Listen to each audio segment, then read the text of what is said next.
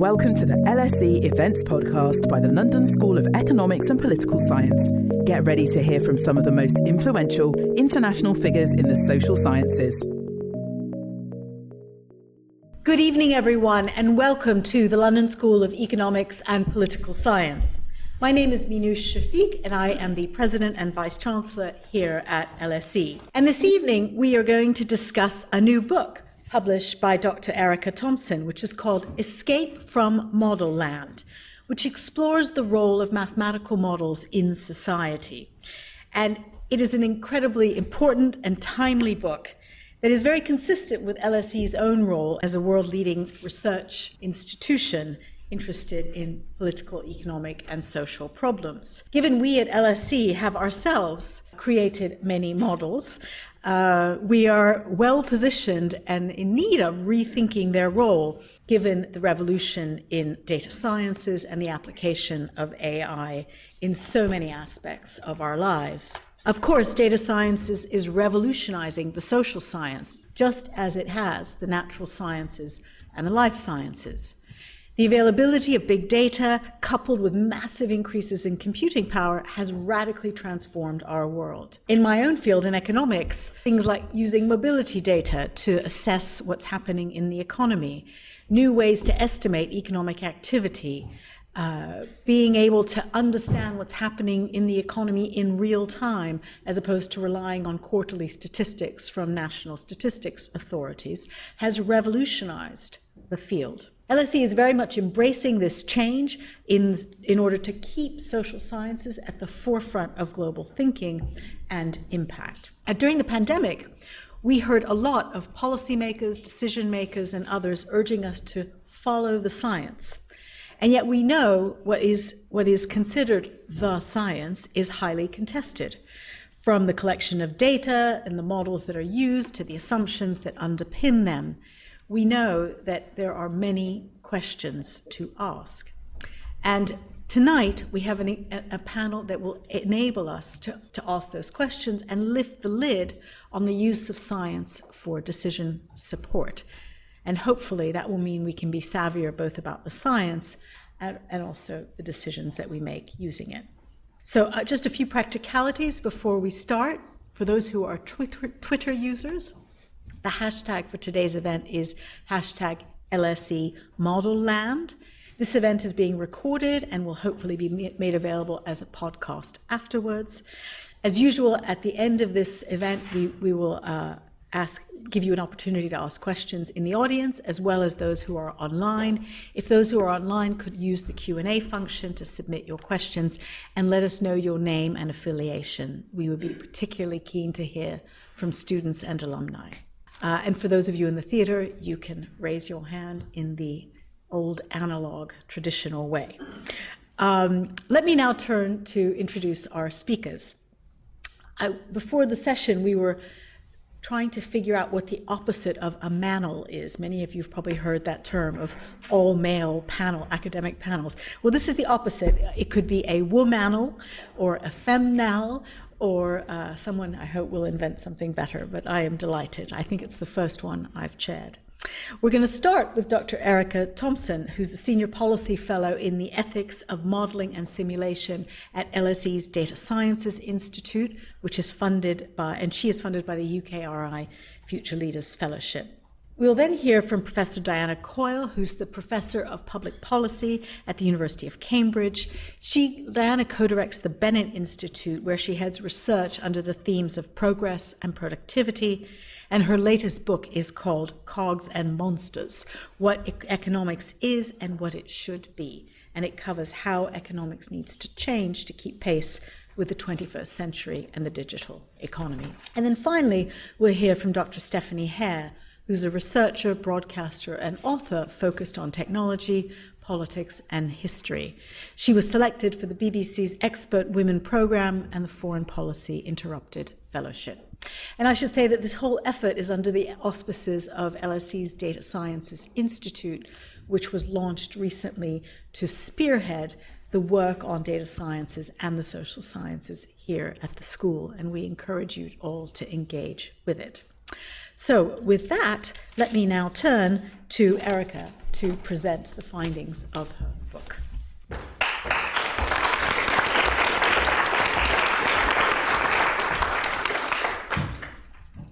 So thank you so much, Minouche, for the kind introduction, and it's really great to be here, especially with a, a high-powered woman. All. Fantastic. Thank you very much.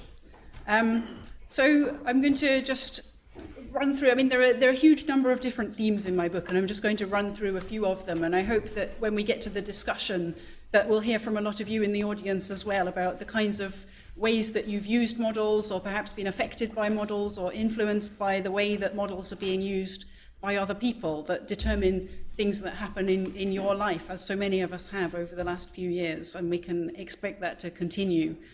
So I think this is a really timely topic. Certainly, it was when I started writing this book three years ago, and, it, and that was pre pandemic, and suddenly it's even more topical and interesting now. As we've, as we've seen over the past couple of years with all of the decisions that have been made. Um, so I wanted to start by, by sort of introducing uh, a distinction because I think there are there are many different kinds of models that we use, and um, one of the one of those kinds of models are the kinds of models that tell us what will happen when we throw a ball up in the air, the kinds of models that have put um, astronauts on the moon, that have put spacecraft on Mars. And these models are incredibly good and incredibly powerful, and they underlie the modern world, and they are extremely successful in doing what they do, they are very reliable and they help us to make better decisions.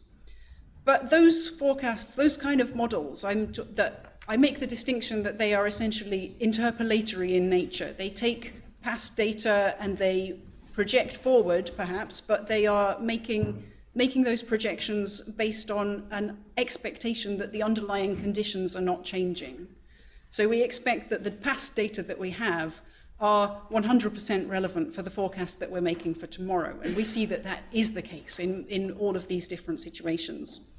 But then I want to contrast that with a different kind of model. Um, and these are models where we are projecting forward into a future which is different from today, a future where the underlying conditions might be changing, where the past data that we have are not necessarily totally relevant for the future. And we might think in that context of models like climate models, where we have a lot of past data of what the climate was like 10 years ago, 20 years ago, 50 years ago, but that we know, the one thing we do know about the climate of the future is that it will be quite different. The underlying conditions, the greenhouse gases in the atmosphere are changing. And we might think also of economic and social systems where the, um, the underlying conditions again are changing because the politics are changing, societies are changing, The way, that, the way that the system itself works is changing, even though there might be some underlying regularities. And in the case of climate, of course, the laws of physics we hope will be the same.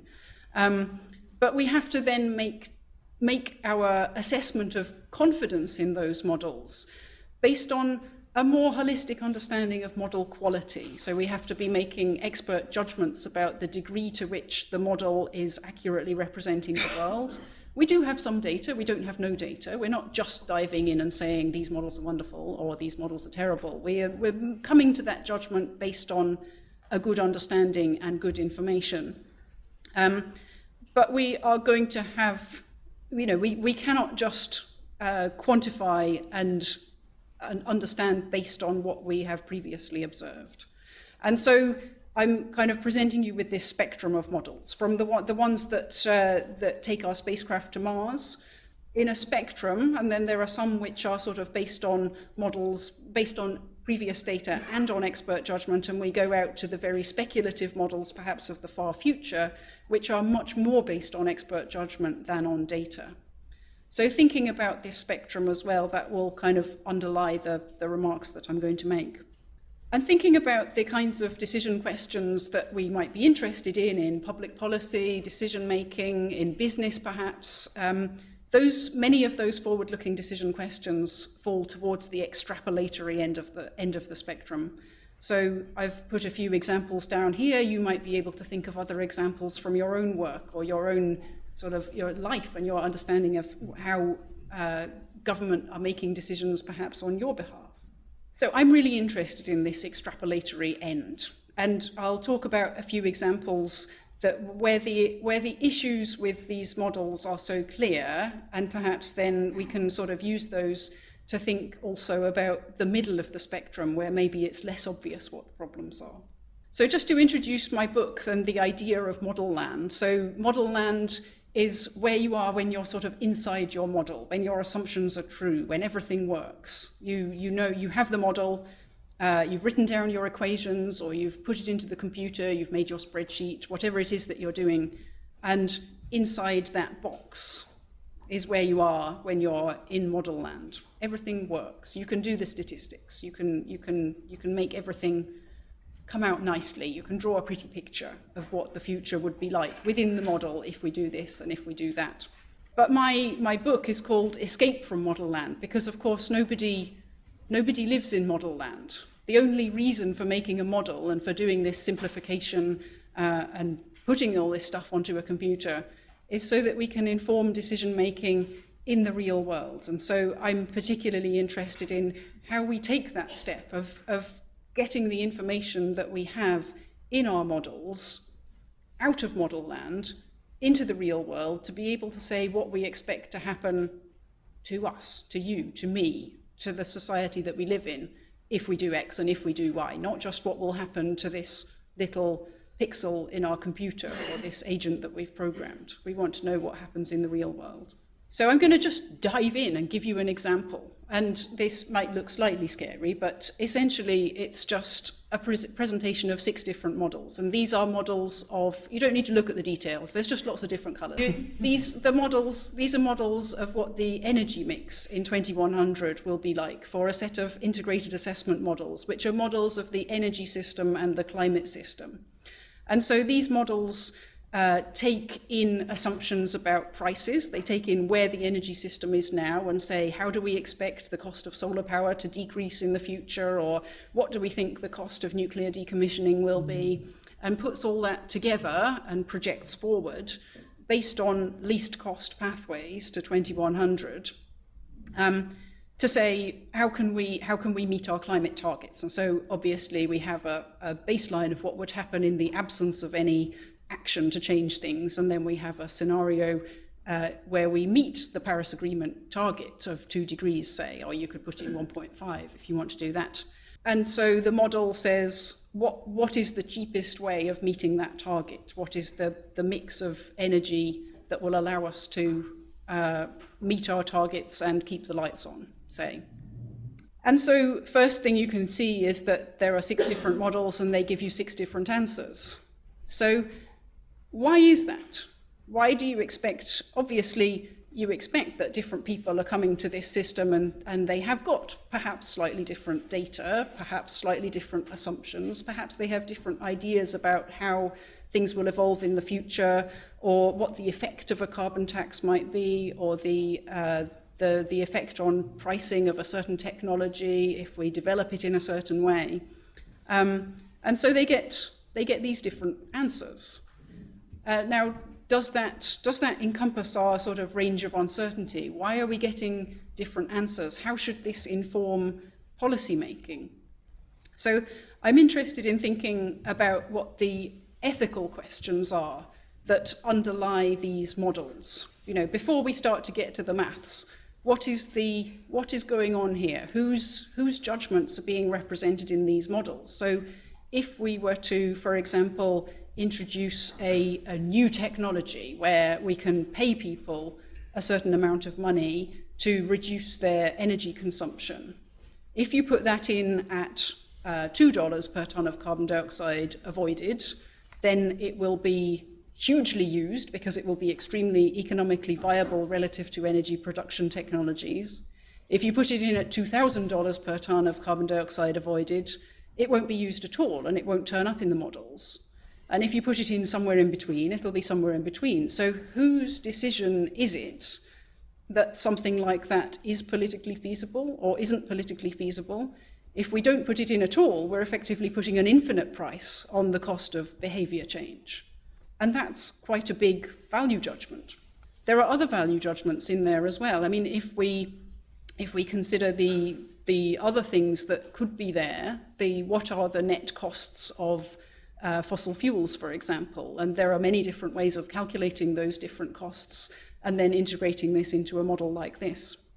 So you can see that actually, if I'd taken a, a different starting point, I could end up with very different answers. And the statistical consequences then for people doing you know, more advanced data science or working with these models and trying to understand how we can put them together uh, is that the, when we take these six different model runs, you might sort of naively say, well, how about we take the difference between these different model runs to be an indication of the uncertainty in the possible outcomes?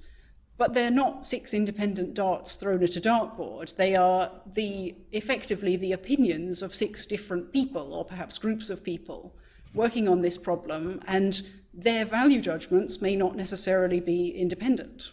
In fact, their value judgments are probably very similar because it's the same kind of people who are working on this. They are people probably with um, you know, science and engineering degrees from elite universities. They're well educated, they're middle class, they, all of these sorts of things. You know, they, they are a very homogeneous group of people working on these. And so one of my arguments in the book is that in order to understand models more holistically and in order to get better statistical understanding of the range of uncertainty in modeled systems, we need to be working towards a diversity of models, and that implies that we need a diversity of modelers. Here's another example. Now, you're probably all familiar with this because these are the models. This is um, a model produced in March 2020 by Imperial College, uh, which was essentially what motivated the lockdowns uh, in that month um, because of COVID. So the pandemic, the predictions of how the pandemic would evolve based on the you know, relatively little information that we had at that time. And so you can see, you know, nobody would have expected, of course, that the, that the pandemic would evolve in this way exactly. You know, you don't expect it to just go up and down neatly. You expect there to be much more complicated stuff going on. But this was a sort of a sketch, a caricature of how things might evolve depending on what kinds of actions you take. And so you have, again, the same sorts of ethical questions arise because we, we should ask how was it decided? What were the policy options that would be represented here? Who decided that we were going to talk about whatever it says case isolation, household quarantine, and general social distancing, and school and university closure? You know, those were the policy options on the table, but there might have been other possibilities. There might be somebody, you know, the, the way that the, the model incorporates those and not other options means that your political discussion is about the options that are in the model and not about other options. And the same could be said going back to those integrated assessment models of the lack of behavior change in those models, and perhaps more controversially, even the lack of geoengineering in those models. If someone were to introduce into an integrated assessment model um, solar radiation management geoengineering, you know, this idea of putting up sulfates into the atmosphere to uh, effectively shade out the sun a bit and therefore cool the planet slightly. If those kinds of techniques were introduced into the models, they would suddenly become a policy option in a way that they haven't been. And that, you know, that's a hugely powerful thing for models to have and, and for modelers to be taking on. The option to sort of decide what are, what, what's on the table for policymakers. So I think we have to just be really, really careful how we look at these models, how we think about them, how we interrogate them. Now, I wanted to just go through a quick, this is the sort of mathematical interlude, if you like, but uh, hope, somebody re- reviewed my book on Amazon and said it doesn't contain any maths, and this is the mathematical bit. So hopefully nobody will recognize this as maths. Um, but if we suppose we have a set of models, here we are, here's our models. Everybody likes cat pictures, might, maybe not uh, Diane's dog. Um, but so the, the cat, the cat's if these are sort of metaphorically our set of models, seven different models, they have a lot in common with each other. How are we going to use these seven different models to understand what reality looks like? Now, I suspect you can, you can see where I'm going here, but the first thing we might do is take a um, take a measurement. We'll go out and we'll say, do any of these correspond to reality? Well, we need to know what reality looks like. So we go out into the world, the real world, and we'll take a measurement. Here's our measurement down at the bottom there. We've just taken a little bit, and it's a uh, looks a bit like a tail, and it's fluffy and it's sort of yellowish. So go back to the cats. Which one is it most like? Are we going to do a sort of depending on what your model calibration technique is, you know, your fancy maths, this will be dressed up in lots of fancy maths. Are you going to take the one with long fur? Are you going to take the one that is somewhat yellow? Are you going to take an average of all of them? Are you going to weight the ones that look most like it the most? Are you going to throw out some that are not consistent with the observation that we've taken? Or are you going to somehow try to retain information from all of them? Well, right, you've probably guessed where I'm going, so here's reality. and, and the point is that the cats, they were very informative about the dog. You know, they have a lot of structure in common with it. But taking an average of those cats isn't actually going to tell you what the dog looks like. And it, it is, even if you make it fuzzy, the, the dog is certainly distinguishable from an out of focus cat. So the statistical methods that we use to analyze that group of models, given that they have more in common with each other than with reality, we have to be extremely careful about exactly how we do that. Now, uh, I'm not going to talk about the maths, you'll be pleased to know, um, but this is sort of indicative of the problems that we face.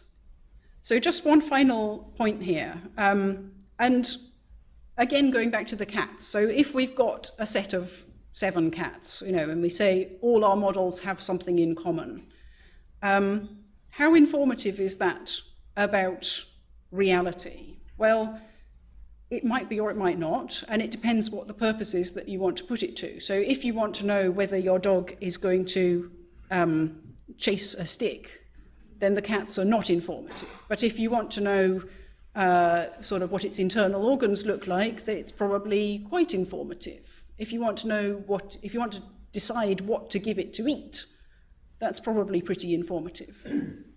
Models are good at some things and not good at others. But you have to define the purpose before you evaluate it. So this, this point, I think, is a, a critical one for my book, and we, I talk about it quite a lot, but the, we have to move from just generating more models. If we added more cats onto that group of cats, it wouldn't tell us any more about the dog. And continually adding more cats is just a waste of effort because it isn't giving us more relevant information. So we don't need to know that all models show X. You know, we don't need more copies of the morning newspaper to tell us that what it says is true. That doesn't actually help. What we would like to know is that there is no plausible model that shows not X, that shows something else happening. And that is a reframing of the same question and yet now you can immediately see, I think, that the word plausible is doing a huge amount of work here. So, how are we then going to decide what we mean by a plausible model?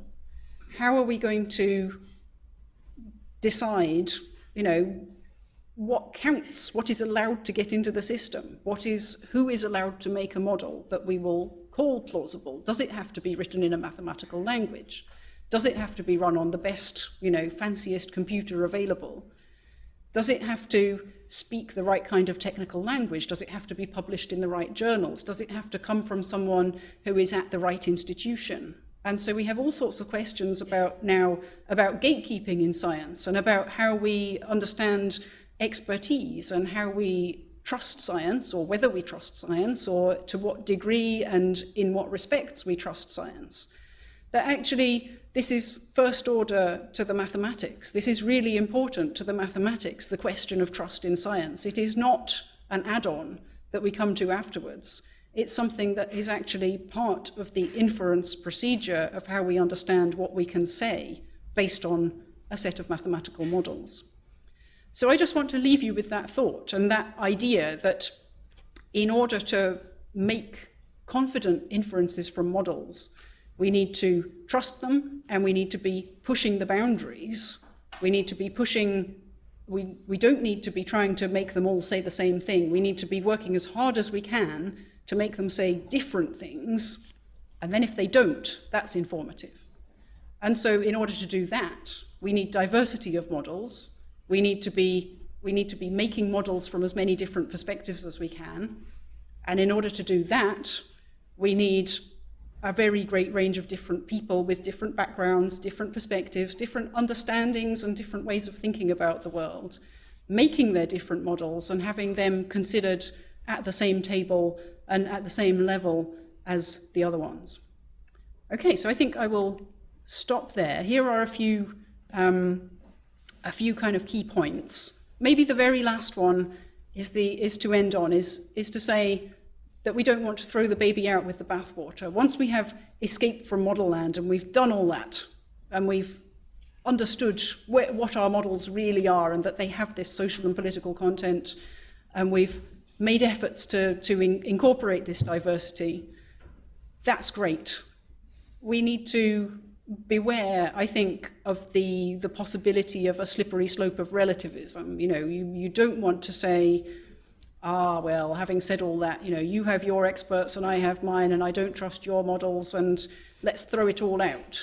Because, you know, remember that spectrum. Remember that we have a core, we have genuinely good reason to believe that these models contain information, that they can do great things for us, that they can support decisions that are better than they would have been otherwise.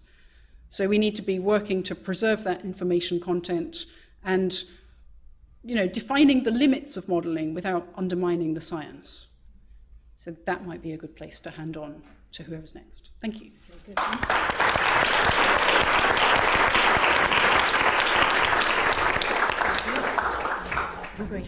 Hello.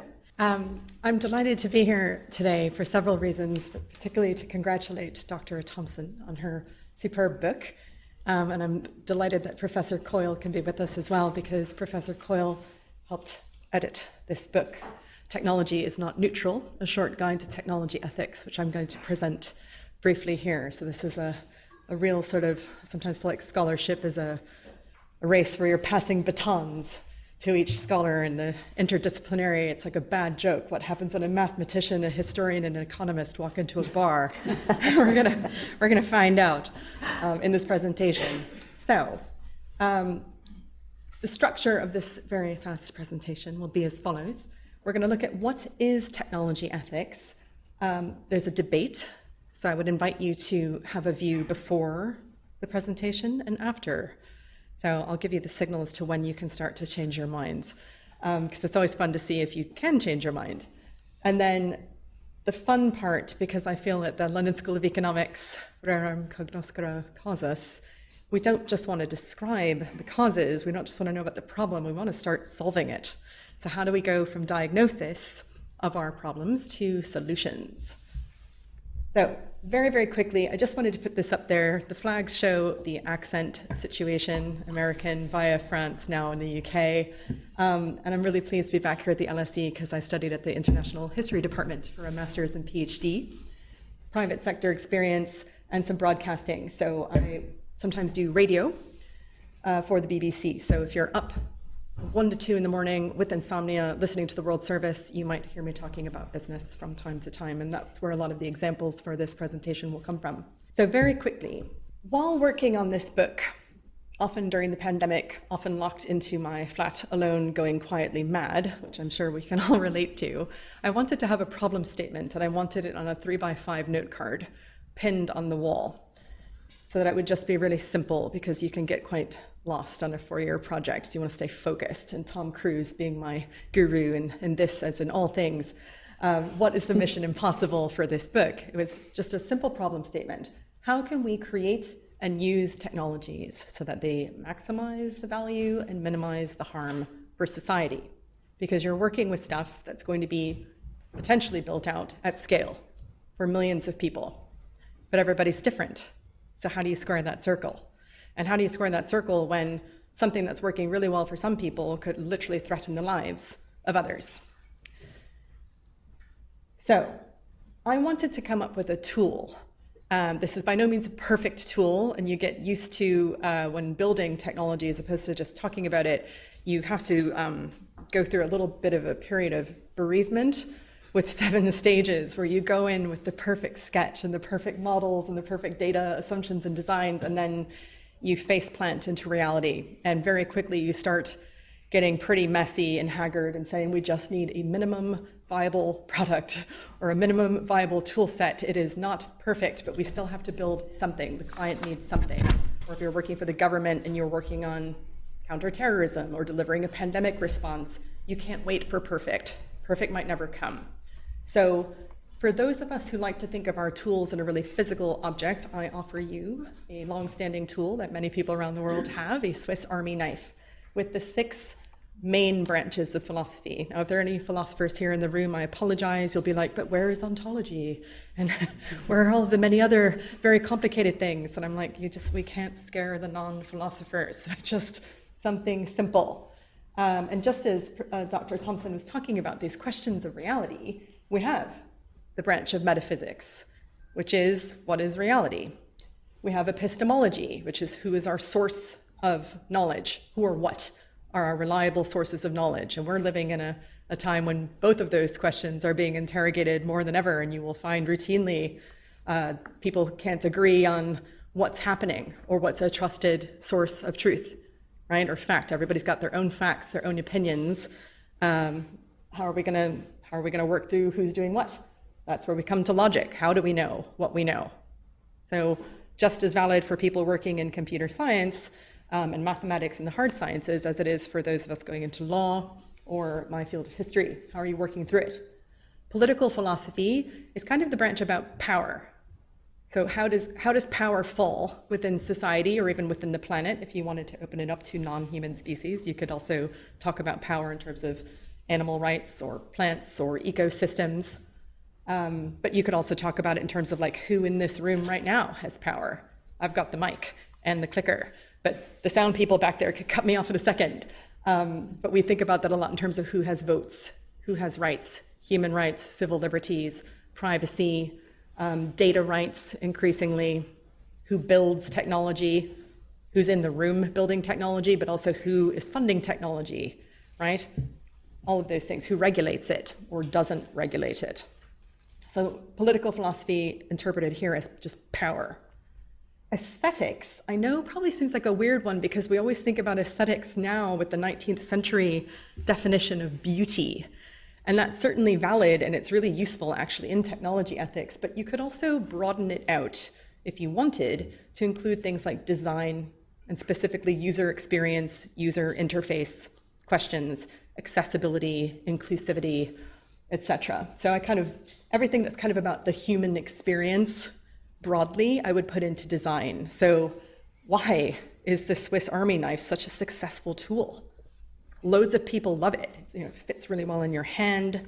Um, why are certain tools just flops? And certain tools people love, and if you were to take those tools away, they would scream, right? So we all have them. We all have our sort of key preferred tool sets. And that tool might not be physical, it might be a software, right? Um, and then ethics, which is where we come to the technology ethics discussion. Ethics is going to be, for this chat, about values.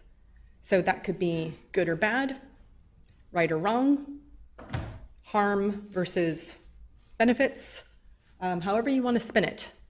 So this is not ethics as in necessarily good. Um, the United States, where I'm from, might have its own idea of American values, or California, where a lot of technology is made, is often coming out of a mind space, headspace, ethical formation that is very libertarian. Um, how technology is done and thought of in terms of the ethical lens in the European Union, very different, and again, in China. And those are just examples we could take it for any country around the world. And that's not to say, by the way, that all Americans have the same ethical view. Uh, we don't agree usually on the best topping for a pizza. So you can imagine our debates on politics and technology. But I like the idea of just thinking about it for you personally, and that'll be part of the discussion today for you, is your values, and therefore your values when it comes to technology. It's worth thinking about them before you get into a crisis where you have to articulate them, as we'll see in a moment. Now, for those of you who are uh, perhaps more software in nature or even abstract in nature, you can think of philosophy either as the Swiss Army knife with your six component tools that we just discussed, or you might want to think about philosophy as the software of the mind, which is a phrase from the philosopher Julian Baggini. And I really liked that as well, because once you start studying philosophy, and not everybody does in the Anglo Saxon world, uh, we don't often study philosophy. I have a doctorate in philosophy from the LSE and never knowingly took a philosophy class, which is crazy in retrospect. But I spent a lot of time in France where everyone I knew had to study philosophy. I mean, many, many hours of it for high school. They had to take a philosophy examination to pass the baccalaureate to get into university, regardless of what they were going to study, because that's part of the French tradition, and indeed many other European countries as well. That just was the one I, I was exposed to. And I thought that was kind of interesting because I obviously had to go and study philosophy as part of writing this book. And it really is a different way of thinking. And of course, there isn't just one philosophy. Again, there are schools of philosophy and very heated debates within philosophy. So when you start studying philosophy, what you are really doing is studying a mindset, a mentality. And then if you take the global philosophy perspective, you're looking at how different you could do it as a historian, different moments in history, how humans were thinking about these concepts. But you could also be like a German philosopher or a continental philosopher versus a Chinese philosopher or someone who's in India, which is a very beautiful philosophical tradition. All have very different ways of thinking about these categories.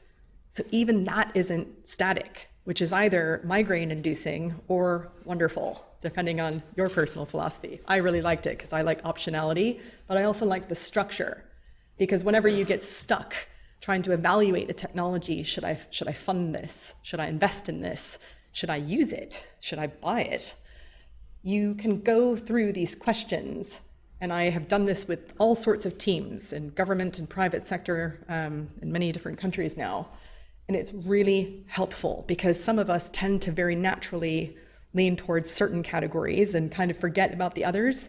So if you can just go through it as a checklist, like your kind of your due diligence you're going through, you'll catch certainly not everything, but you'll catch probably a bit more than you would have if you just approach it with your own point of view. And you can take philosophy and then ethics and break down your ethics even to you know, meta. What does right even mean? Comparative. Um, I'm a middle child, so I feel like I do comparative quite naturally. You know, what is my brother getting? What is my sister getting? Are we all getting the same size of ice cream here? What do people think is right? And that differs, again, massively throughout the, the problem you might be examining. So it's worth surfacing that and giving it time. Normative. How should people act? Again, a topic of discussion and debate throughout history and indeed now. And then applied for those of us of a more practical nature who actually have to go and build, it's like, okay, well, you know, how do I put ethics into action? We've articulated our value set. Lots of companies have a mission statement and they're very big on their values. Now you have to walk the walk. Well, what does that look like? A potentially handy framework if you don't um, already have one, but nice if you're stuck. And then I wanted to think about this question of neutrality, which is itself a loaded term, so let's spend a moment with it. Um, and the obligatory uh, French philosopher, we must have one in every philosophical discussion, I hope, Paul Virilio in this case. I really like the way he articulates it, where he's like, if you invent the ship, you invent the shipwreck, electricity, electrocution, um, electricity, or the plane, the plane crash. And he says, you know, every technology has its, its negativity at the same time as progress. And he's introducing this concept of attention that's quite useful to have in one's head when thinking through should we, you know, charge up London with facial recognition technology for the Metropolitan Police, a police force which is already in special measures and has quite a lot of problems on both racism and misogyny. Do you want them also having a technology that tends to be very inaccurate towards people with darker skin. Even before we get to the question of do we want it in their hands if it's an accurate technology? You might say, yes, that trade off is worth it. London is often a terror target, it's got a knife crime epidemic. Policing numbers have been cut since we had to cut numbers back in 2008 with the financial crisis and pretty much ever since. So we need technology more than ever, right? There's factors that we have to weigh up on something that looks like a piece of kit. So we want to think the progress and the neg- negativity with each moment. So the debate, and this is where I would ask you record your thinking now and see if it changes within five minutes. Um, the debate is is it neutral or not technology? And we can take technology as like something hard, like a device, or we could think of it as software, if you want to go to more abstract realms, or even a process like industrialization or the assembly line within a car factory. Do you think it's neutral or not?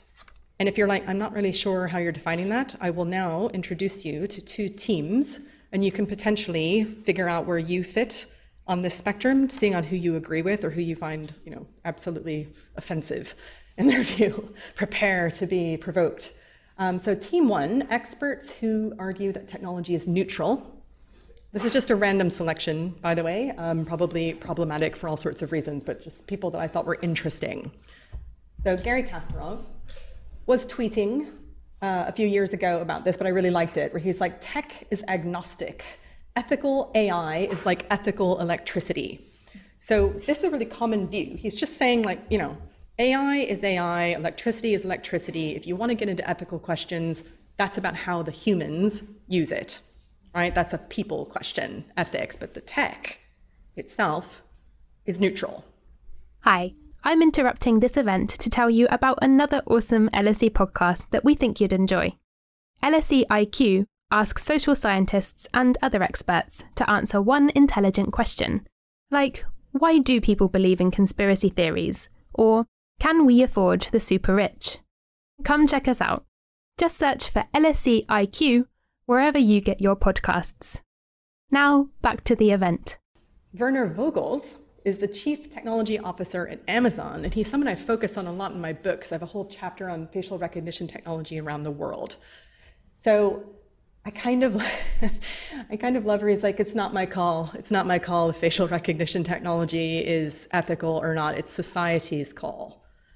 Uh, because that's a really interesting playbook that you see run out of the west coast of the United States a lot in the past five to 10 years, which is we can't be making these ethical decisions. That's not democratic. It should, it should go to people through either their consumer choices. So it's actually your fault if the cops are using racist tech um, or it's Congress's fault, which is a subject that everybody in the United States could agree on because we all think Congress is dysfunctional.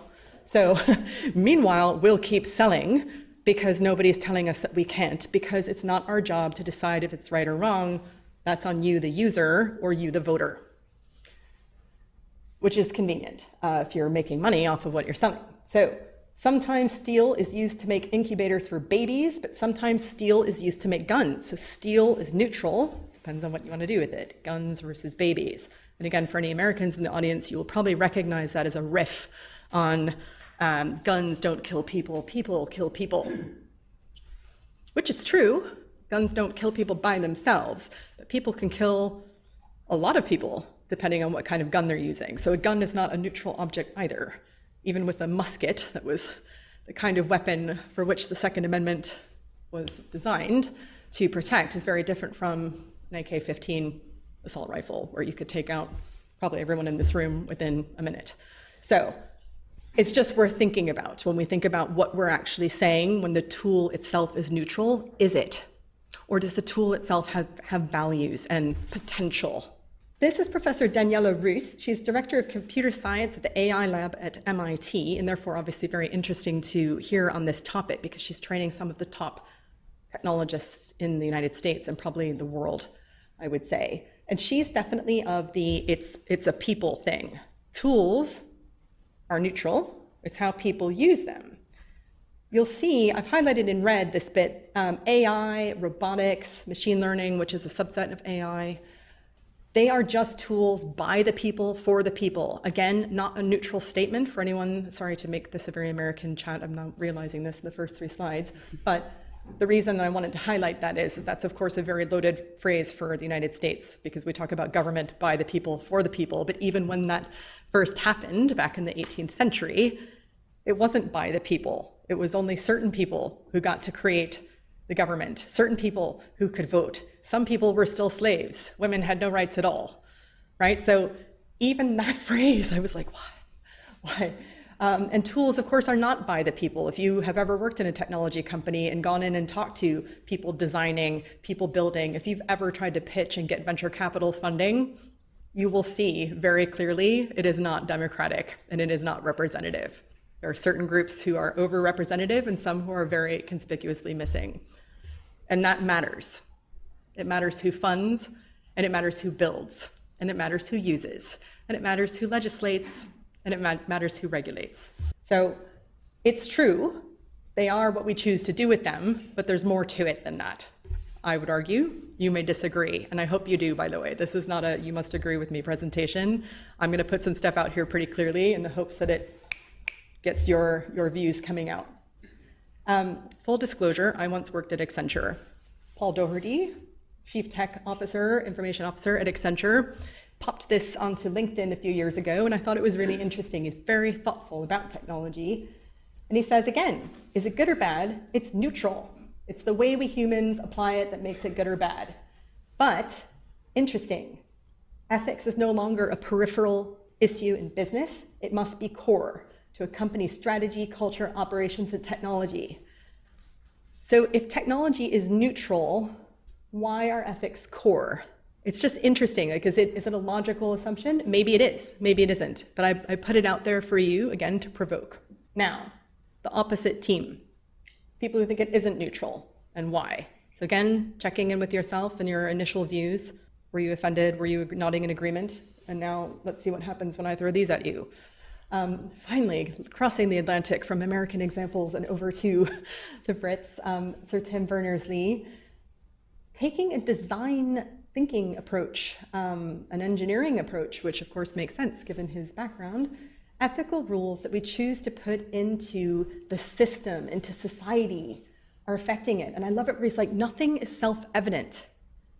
You have to think through everything, right? That it's going to be a component of our society, good or bad. Now, this is for some of you who might love this sort of thinking, you're like, this is beautiful. It can actually become migraine inducing, though, because you're like, oh my God, I have to think through everything from how I eat so what I'm wearing, you know, who I'm funding, is it my pension and an ethical funding or not? You start realizing that you're making ethical decisions all the time, um, which is really hard to get out of bed and do it right if you want to. So it's complex.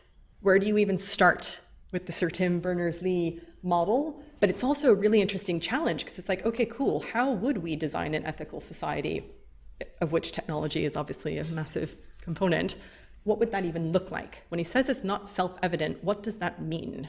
Go back to first principles. How? Caroline Criado Perez, also a graduate of this fine institution, um, wrote a wonderful book called Invisible Women Explaining Data Bias in a World Designed for Men. So, a design thinking approach for, from Sir Tim and now over to Caroline as well. This book, if you haven't read it, um, it is brilliant. I gifted it to almost everybody uh, the year that it came out because you think you know it, uh, even if you are a bra burning feminist, and there's still stuff in there that will just blow your mind. But you don't have to be a bra burning feminist to get value out of, out of it. I actually think, in fact, it's more interesting if you're not, because that's a great example of where you think something might be neutral, and then you start to realize from her examples, and she talks about a few, one of them being voice recognition, speech recognition, tools that are used in hospitals that do not recognize female physicians' voices. They are trained on data, largely, of men. So when a male doctor was speaking in an A&E situation, the tools would work, but not for the women. Now you might think, whatever, ladies, sort it out. But in A&E, you want your doctors, I certainly want my doctors, to have tools that work for them. And the problem, which she cited, which makes you throw the book at the wall when you read it, is that the president of the company said that women should learn to lower their voices when speaking with his tool. That was his solution, right? And you just think, come on. Uh, and that's just one example of many, one of which will come up in a later slide. But I just wanted to put that out there to say if you would like to challenge yourself and have your mind blown, this is the book. This is Professor Sheila Jasanoff, uh, based at Harvard, and her book, The Ethics of Invention, is really beautiful. Um, the, the absolute opposite of a sort of hypey, frothy book about tech. It's very thoughtful. And I love it where she says, you know, the same technologies can be found from Kansas to Kabul, that people experience them differently because people are different. Right? They have different needs, they have different constraints. We are not all walking around equal in society not necessarily for anything to do with us, but because of how society is built. And that therefore, if you're designing technology, or if you're regulating it, or if you're trying to assess risk, you want to think about that. Who is the default human for whom most tech is designed? She, echoing Caroline Criado Perez, or vice versa in this case, I think Professor Jasanoff's book came out first, talks about the default human almost always being a man, often a white heterosexual man of a certain body type and shape, um, and why it matters.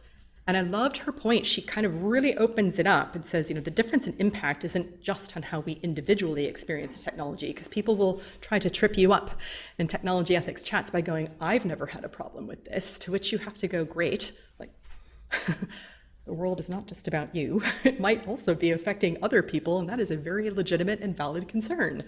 Uh, so great that this tech works for you, but it isn't working for half the population, for example. Um, or it might not be working for some people and it's not just a matter of inconvenience, it becomes a life or death situation. And so it's just unacceptable. We have to mitigate the risk. So great that it worked for you, but not a high enough bar.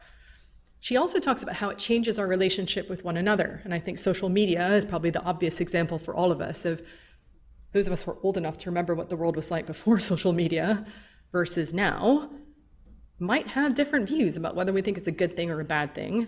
But even if you've grown up as a digital native, you might have views about how this has changed the way we interact with one another, what happens online, and then also how it affects our life offline.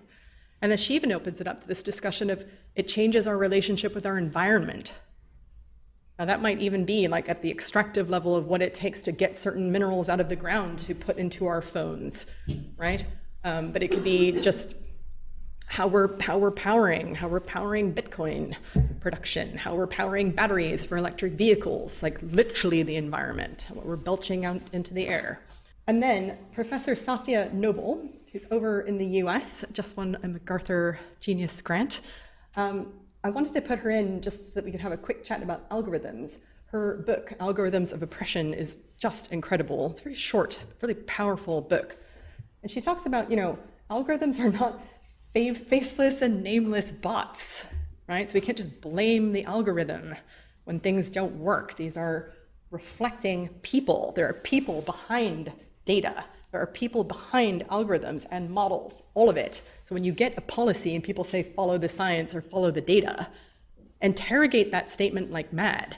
You want to be able to audit it. So we're now getting these fields that are coming out of algorithmic auditing algorithmic transparency. Should you be able to win a public sector contract if you're saying you can't audit the algorithm because it's our intellectual property? Well, too bad. If you're deciding who gets seen by the NHS based on an algorithm, now we have like questions of justice and equity. At play, we need to be able to interrogate it. So, how do you have like public algorithms versus private proprietary ones? So, a whole new world is opening up. So, we've just had the two teams did anybody change their mind? You don't have to tell me if you did or not. Did anyone go in thinking, I thought it was neutral, and now I think it isn't? Or vice versa? Or did you all stay the same? Not sure, some nods. Okay. Still thinking? Really quickly, just to give examples of diagnosis to solution, this is just a reflection from over 20 years, I'm aging myself here, of practice uh, working on this stuff, is that, you know, so what? Like we could talk about philosophy until the cows come home. That's kind of the point with philosophy. It's a never ending, beautiful debate. But we're here with an infinite supply of problems to solve. That's either a good thing or a bad thing if you're a natural problem solver. The complication is, yeah, but our means to solve those problems are pretty constrained, right? There's a time, money, people factor, urgency. The question, how do we decide which problems we're going to solve versus not? And then we have to prioritize according to your missions, right? So who cares? And then the now what? So you've decided, okay, the problem is important, we have to solve it. It's a pandemic, the NHS is broken, whatever. How are we going to do it? This is my uh, slide for you. You do not have to buy my book. It's on page 202, and it's the checklist that I have had and I've been building uh, in notebooks and then eventually into a note on my phone that I always go through whenever I'm working with people to try to solve problems, just to check in meetings and make sure that we can answer against each of these. Because again, you can get lost. Meetings can be full of time wasters. You yourself may be the time waster. so you want to stay focused. So you can define all of these things. And the one that always keeps me up at night is the second from the bottom of, you know, how will we know if we're wrong?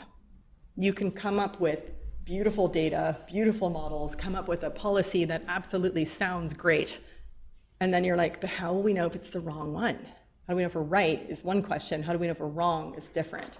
So I offer this to you in the spirit of, of collaborate, collegiate sharing. Um, crash test dummies is a great example of are we solving the right problem or not? There's a lot of problems out there. Technologists love to like have a robot powered pram so that you don't have to push your own baby in the pram. You could just let the pram push itself. Something I've never heard any parent ask for, and yet it was shown quite recently at a major tech convention in Las Vegas.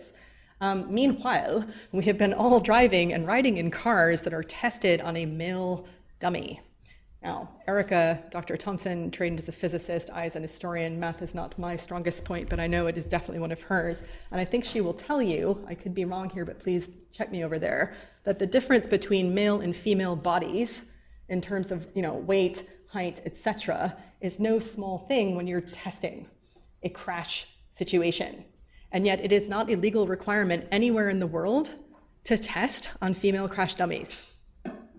So Elon Musk can put a crash dummy into space on a Tesla, but won't test Teslas on female crash dummies. It's not that they don't exist, by the way. So he did that in, I cite historian here, 2018, but someone invented one, Dr. Astrid Linder, has actually come up with the first female model tested on the average woman in October 28 of last year. So don't give up. We do make progress. Um, but it's just, you know, which problem were we solving first? How to put one into space or how to like actually come up with ones that are representative and can save the lives of every woman you know? You decide. Someone made a call on that. Facial recognition technology we've discussed a bit. It's one of the many different biometrics technologies that are out there that all draw on your body data, but it's the biggest one that we give to the police other than DNA and fingerprints, which again might be a good thing. You might want to have those things to solve certain crimes. But others, like your face and emotions, can be taken without your knowledge and consent. And they're not always accurate. The emotions one is particularly based on completely debunked pseudoscience and yet is used in hiring when you're applying for jobs on video calls, possibly without you knowing, and could determine whether or not you're getting a job. Why is this not being regulated? Great question. Um, and I wanted to just highlight that it's not just your biometrics of your actual body, but your extended self, which comes from all the different devices and ways that you're behaving online, to your home, your car, if you've got any kids, what's being done to them in school, both in terms of taking their body data to pay for lunch or check a library book out or do attendance, to ed tech, which is again studying them to see if they're engaged, paying in class, or just how they're behaving in class. Where is all that data going? All about them the workplace with workplace surveillance tech, particularly taking off during the pandemic. Your city, London, is a nice little fishbowl of surveillance technology. And then potentially your country, a little UK there, but it could be anyone. This is a scary slide that we're not spending any time on, but it's available for people who'd like to read it afterwards. It's just to show you, again, that biometrics can be used for good or bad, and then if you want to look where the most cutting edge testing of it is, it's in captive audience situations where people can't say no, which is quite fun because it's like, oh, where actually can't you say no? And it's true. Airports, schools, often the workplace, prisons, and on refugees. And again, it's all covered in the book in detail, but this slide deck is available for anyone who wants it if you'd like to take a look. So it's just to show there's two sides, and possibly more than two sides, to every technology ethics debate, good or bad, each one of us is going to have to make a call, and each country or city or whatever might make a different call. And the last one, just to give a, a final one, this is the, more in the political philosophy domain. All of the technology that we're discussing and all of this is, is very exciting, but it actually comes down to the power of our devices and the future of AI, et cetera, is all being determined by, frankly, this region in the Asia Pacific and specifically Taiwan. And we had Chris Miller, who won the FT Business Book of the Year prize last year, come to the LSE, I think in October, because um, I came to see him, talking about his amazing book, Chip War, which, if you haven't read it, I strongly recommend. It is brilliant. He is also an historian, but when you read it, you think he's worked in tech his whole life, and you'd think he's a specialist on Asia, but in fact, he's a specialist of Russia. So incredible, incredible multidisciplinary uh, work that he did, and he talks about how most of the processor chips, all of which are powering the advances in AI that you're seeing every day in the headlines, it's all coming from this region. And there is one company specifically that is the choke point, that if it were taken out, and it's not like Taiwan isn't an interesting place at risk from potential geopolitical conflict or even earthquake, um, a near neighbor enter ballistically uh, from North Korea as well. Lots of things that could happen to Taiwan that could take out the one company that makes most of the chips that power most of our devices. And when I asked him what would happen if this company was taken out, he was like, it would make the economic damage of the pandemic look like child's play. So I put this in the political philosophy section of like who has power, which is why you're seeing now suddenly, apparently everyone woke up. Maybe they just read Professor Miller's book. so we need to start making our own chips quick, right? And this becomes this question of like, what does that have to do with ethics? Do you try to make chips on your own? Is that even financially viable? Or do you start taking sides and come up with a team of countries who share similar values to you so that you can do economies of scale and share the cost? Because this is not a cheap business. So suddenly, deciding where you feel on things that will be determining trade policy, but also human rights um, and civil liberties starts to become an ethical issue that shapes the political philosophy discussion. So it all becomes very intertwined, which is why it's handy to have our little Swiss army knife of philosophy to look at a technology ethics debate. So that is, that's the book. There you go. I like how he focuses our mind. He's like, if you thought atomic weapons were scary, this is what's going to determine the next era of risk and power. Um, so take a look at that book if you like it. And that's just a sample of you know, some recent headlines telling you this is not just an abstract theory or discussion. This is having real world consequences and is on the front pages of papers for a reason. So there you are. Thank you very much. Look forward to your questions.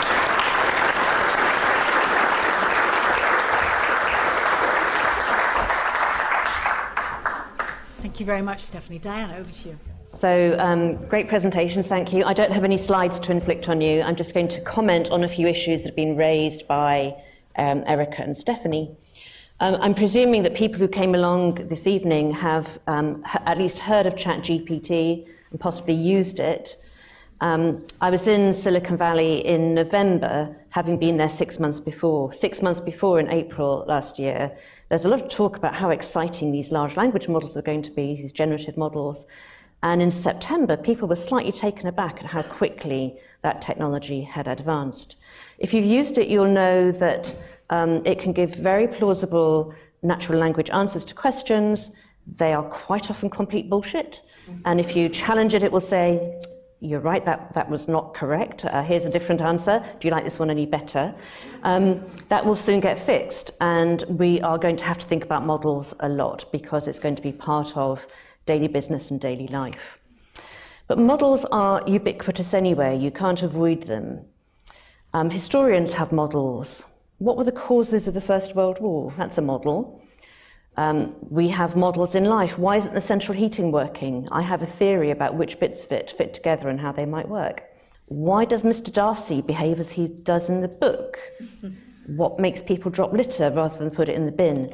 So we have these um, theories or models that we use all the time to make sense of the uh, multi-dimensionality of life and to try and figure out what on earth is going on.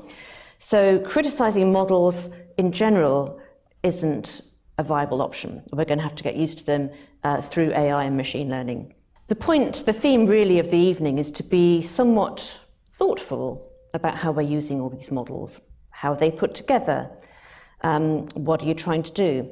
So I want to highlight two points really. One is about data, which we've heard a little bit about, and the other is about how models can be self-reinforcing because they act on the world. So on data, this is absolutely the fuel of these machine learning systems and AI.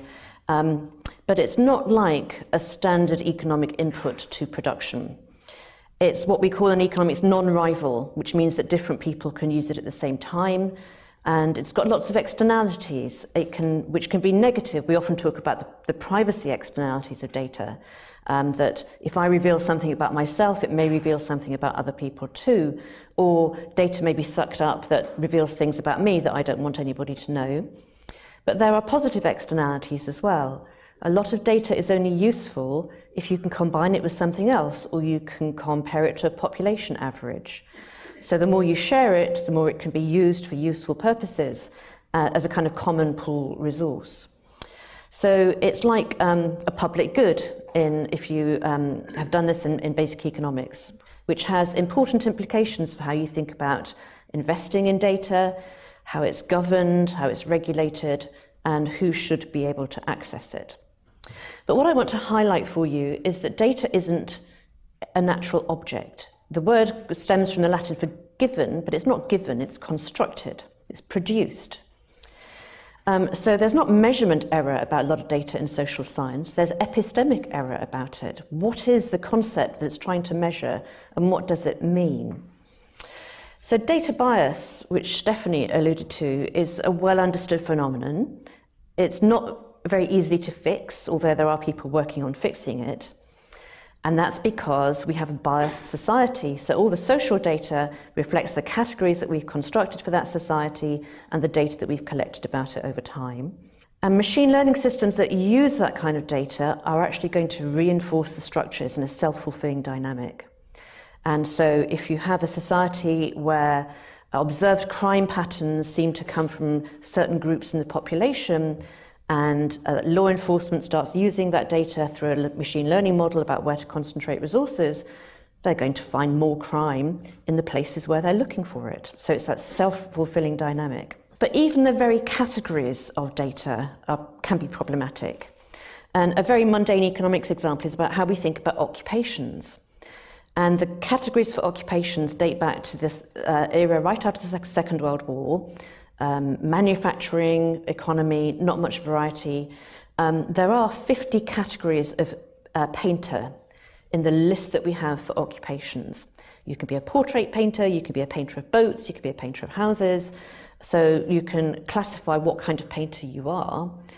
But if you're in tech, there's computer software and services. And so there's no category for this new category of tech job, which is an AI prompter, if you're interested in, in becoming one of those. Many, there are many less benign examples around identity. So, identity is important in financial services for um, saying that somebody has the right to access the money in the account.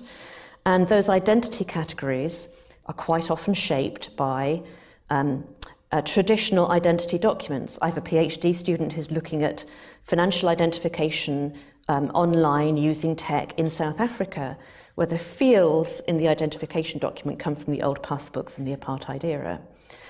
Um, so we, we're seeing the world through the lenses that are shaped by these data categories that we construct.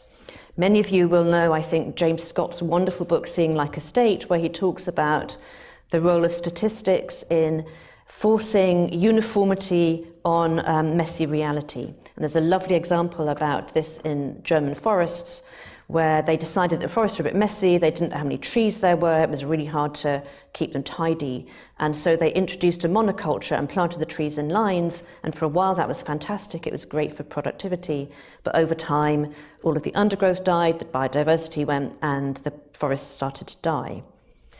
So governments, leaders often want people to conform to specific categories, and social life is just messier than that. We don't. So what happens when all of this use of data gets automated by machine learning processes, and I don't think we've thought enough about that. A second issue is, is what data is missing. And um, the debate in public is often about privacy. People know too much about us. We're, we're transparent to either big tech or big government. But there are also people invisible. And that's a problem too. And so I'm doing some work at the moment on thinking about transport. We've got fantastic real-time transport data. It's great in London. Citymapper covers lots of cities. And if you are a certain kind of person with the tech, uh, it saves time on your journey and makes your life much more convenient. What we can't do with that data is figure out how to improve transport services for people for whom they're not very good because they don't make journeys. And we don't have the data from the bus routes that aren't there. So, how can we train systems, machine learning systems, to include what they don't know or to even think about what they don't know? And if we don't do that, then the models that we're using are going to embed even more deeply that current landscape, that current landscape of mobility or whatever it is, like a river of data carving out ever deeper channels and not, not able to be diverted for public good. So I'm actually really interested in tech. All my work for 25 years now has been about the tech economy. Um, but I'm really concerned about the use of these massive, fast, automated decision processes in areas where the incentives of the decision makers and the people aren't particularly well aligned. So it's great for fraud detection, great for medical diagnosis, not so good for criminal justice or benefit payments. So I've got a few principles. I'll rattle through them and then open it for discussion. Machine learning systems um, have objective functions that they maximize. Can you define that unambiguously? In political and social domains, generally not, something I've written about with my colleague Adrian Weller. Do you have data that measures that objective function? Often not. You've got a proxy for it, and it's known as the alignment problem in AI. Is your data biased? Does it cover everything you need to know about, or do you have missing data? If you're making automated decisions, what's the impact going to be on people's lives? If it's a big impact, you ought to be more careful. Have you included a room, room for participation? Because procedural justice matters, otherwise, you're going to get the peasants rebelling against the digital overlords. Is the decision making entity trustworthy and trusted? And finally, that point about incentives. How aligned are the incentives of the decision makers and the people to whom they are doing the decisions. So that's just a few uh, reflections prompted by these two fantastic books. I hope you buy my book too, but um, I'm going to stop there and hand it back to Minouche. Thank you. Thank you, Diane.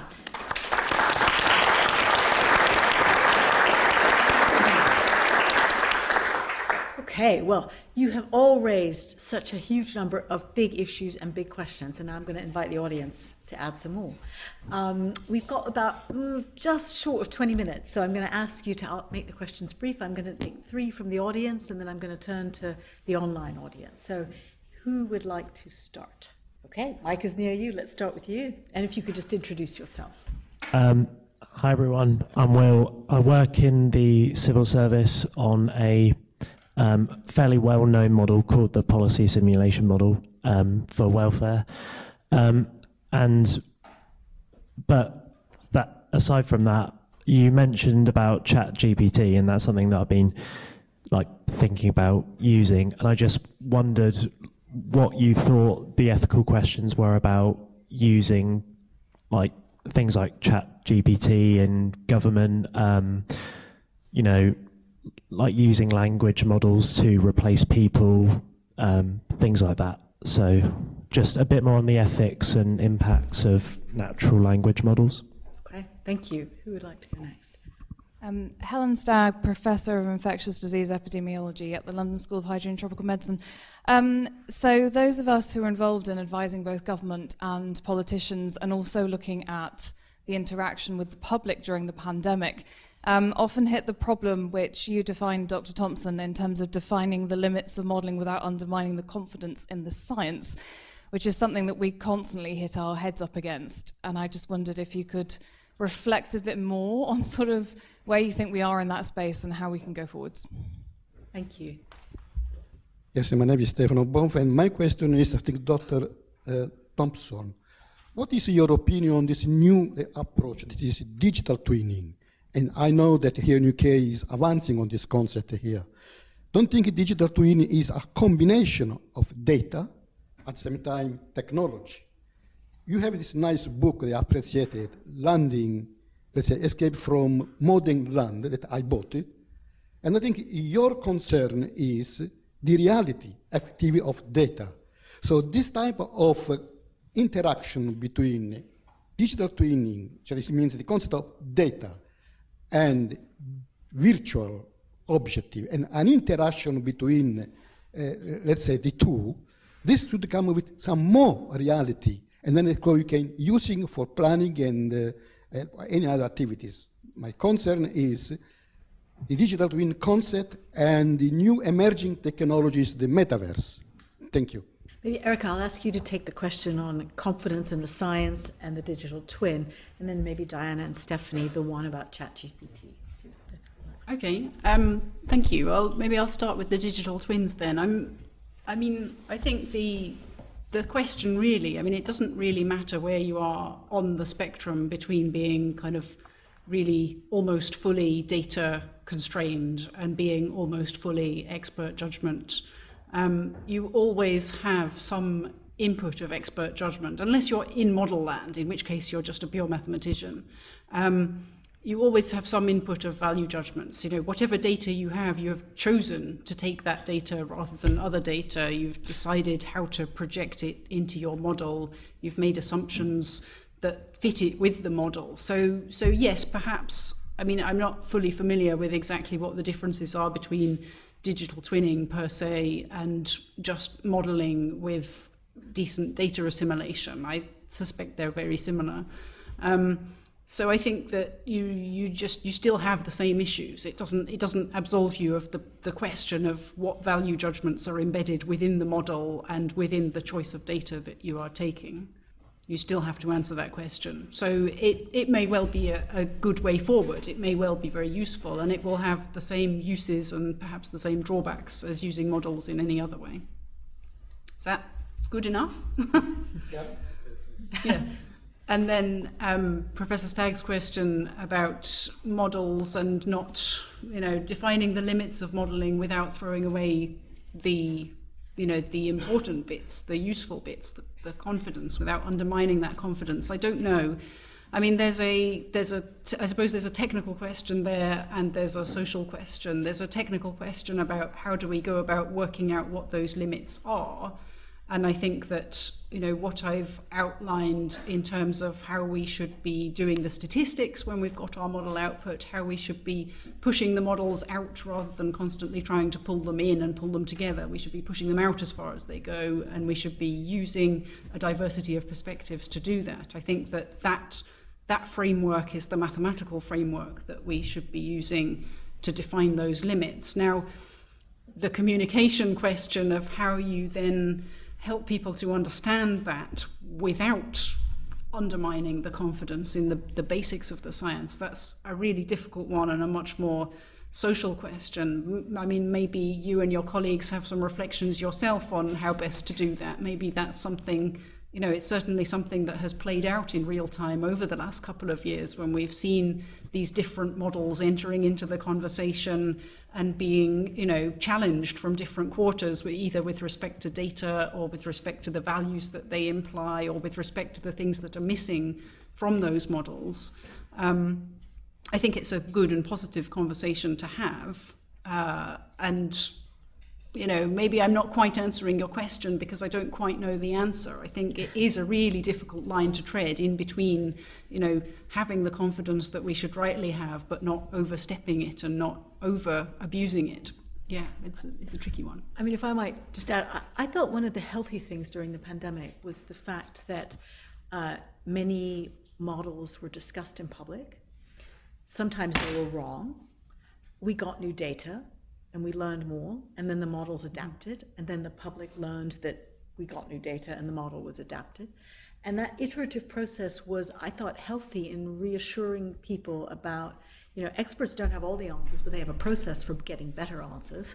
And it taught some, a little bit of healthy skepticism, but also a sense that it, things improve over time as we improve the quality of our analysis and research and so on. So I, I thought that was positive in terms of we're, that balance. We're all going to have to get used to talking about models much more. Exactly. And I, I thought the pandemic was a bit of an opportunity to engage people in those questions. So, on, on the chat GPT question, we, we can't ignore these tools um, or not use them because the bad guys are going to. So, there have been arguments for restraining the development of AI models, and I think that's just not feasible. We don't want um, a kind of arms race where we're not even trying um, to do it. Um, but I think it's a question of being transparent about it and being clear, as I think Erica was saying, about what value judgments you're putting into it and, and, and where you're using it.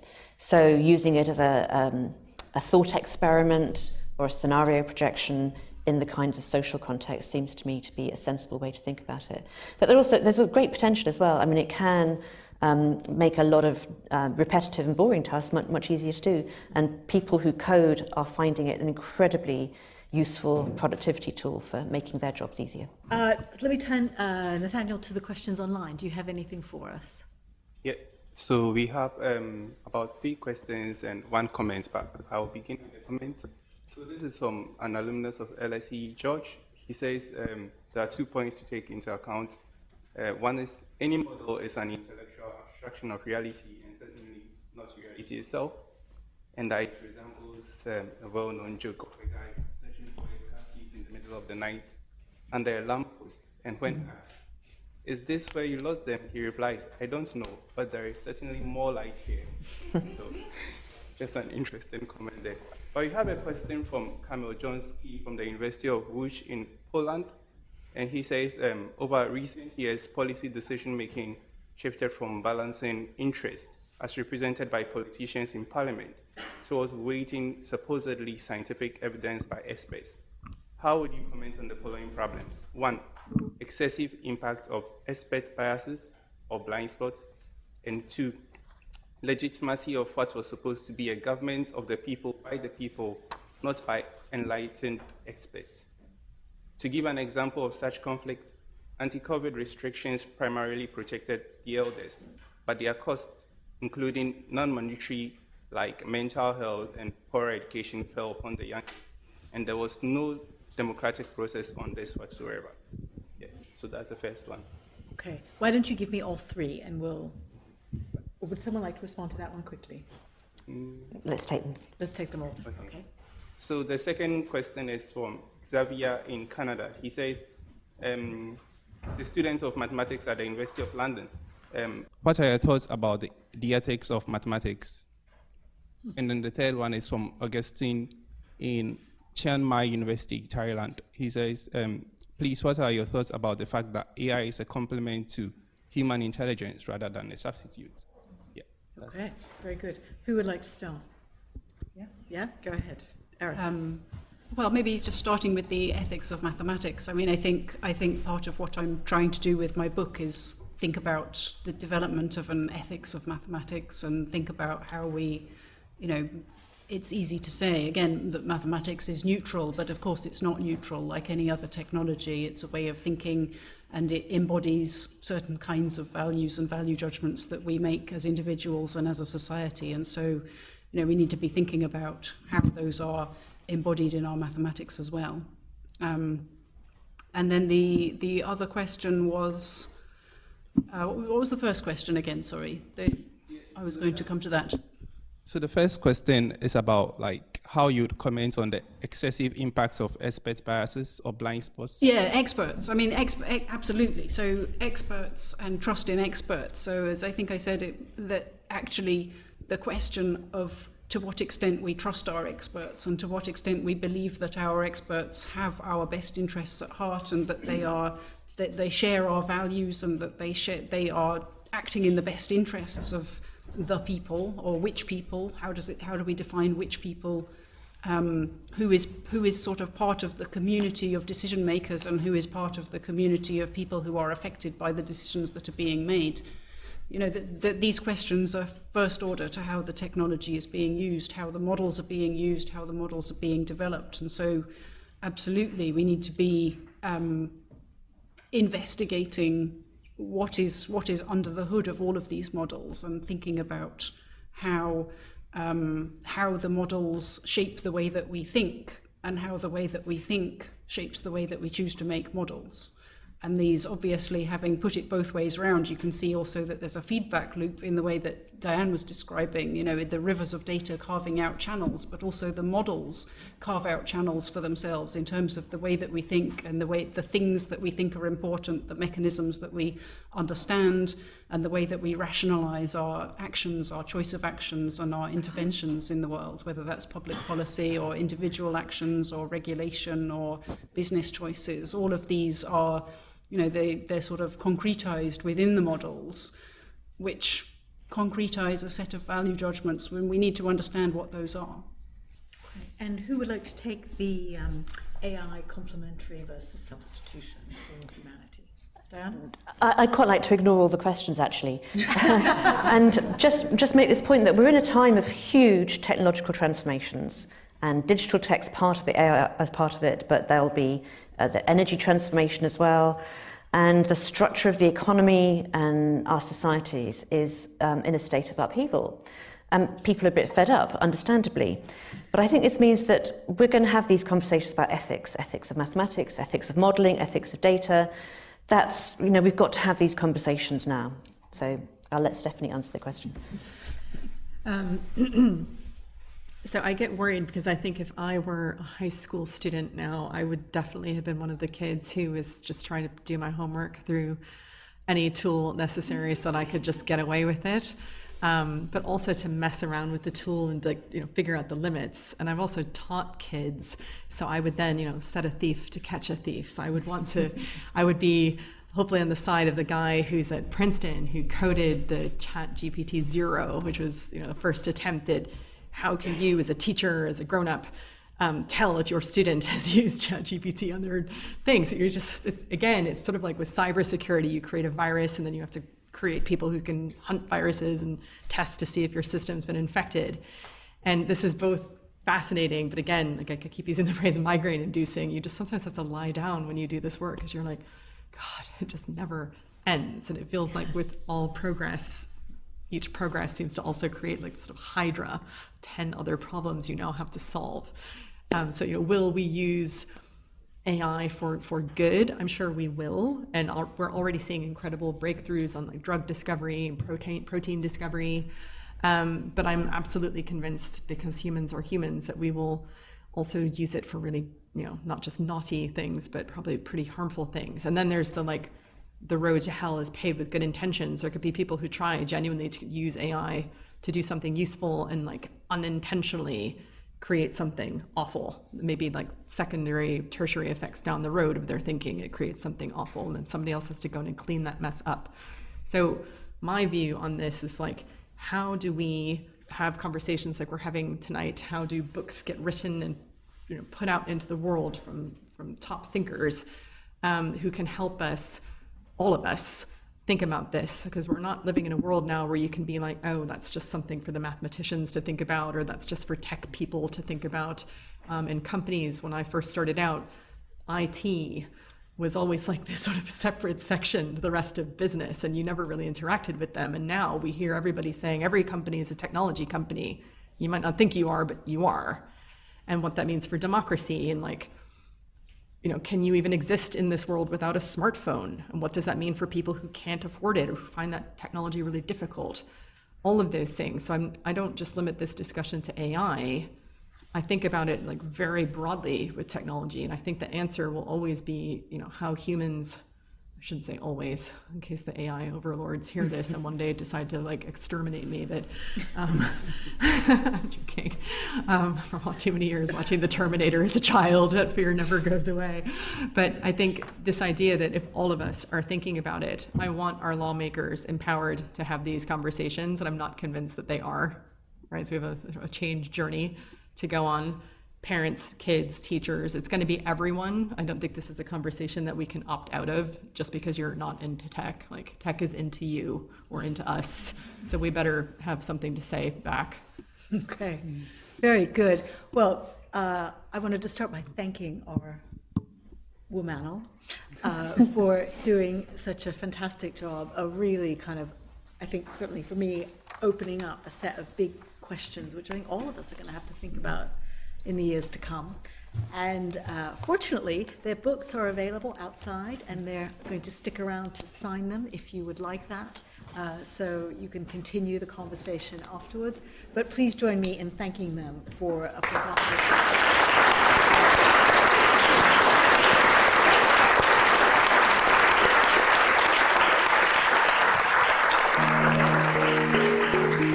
Thank you for listening.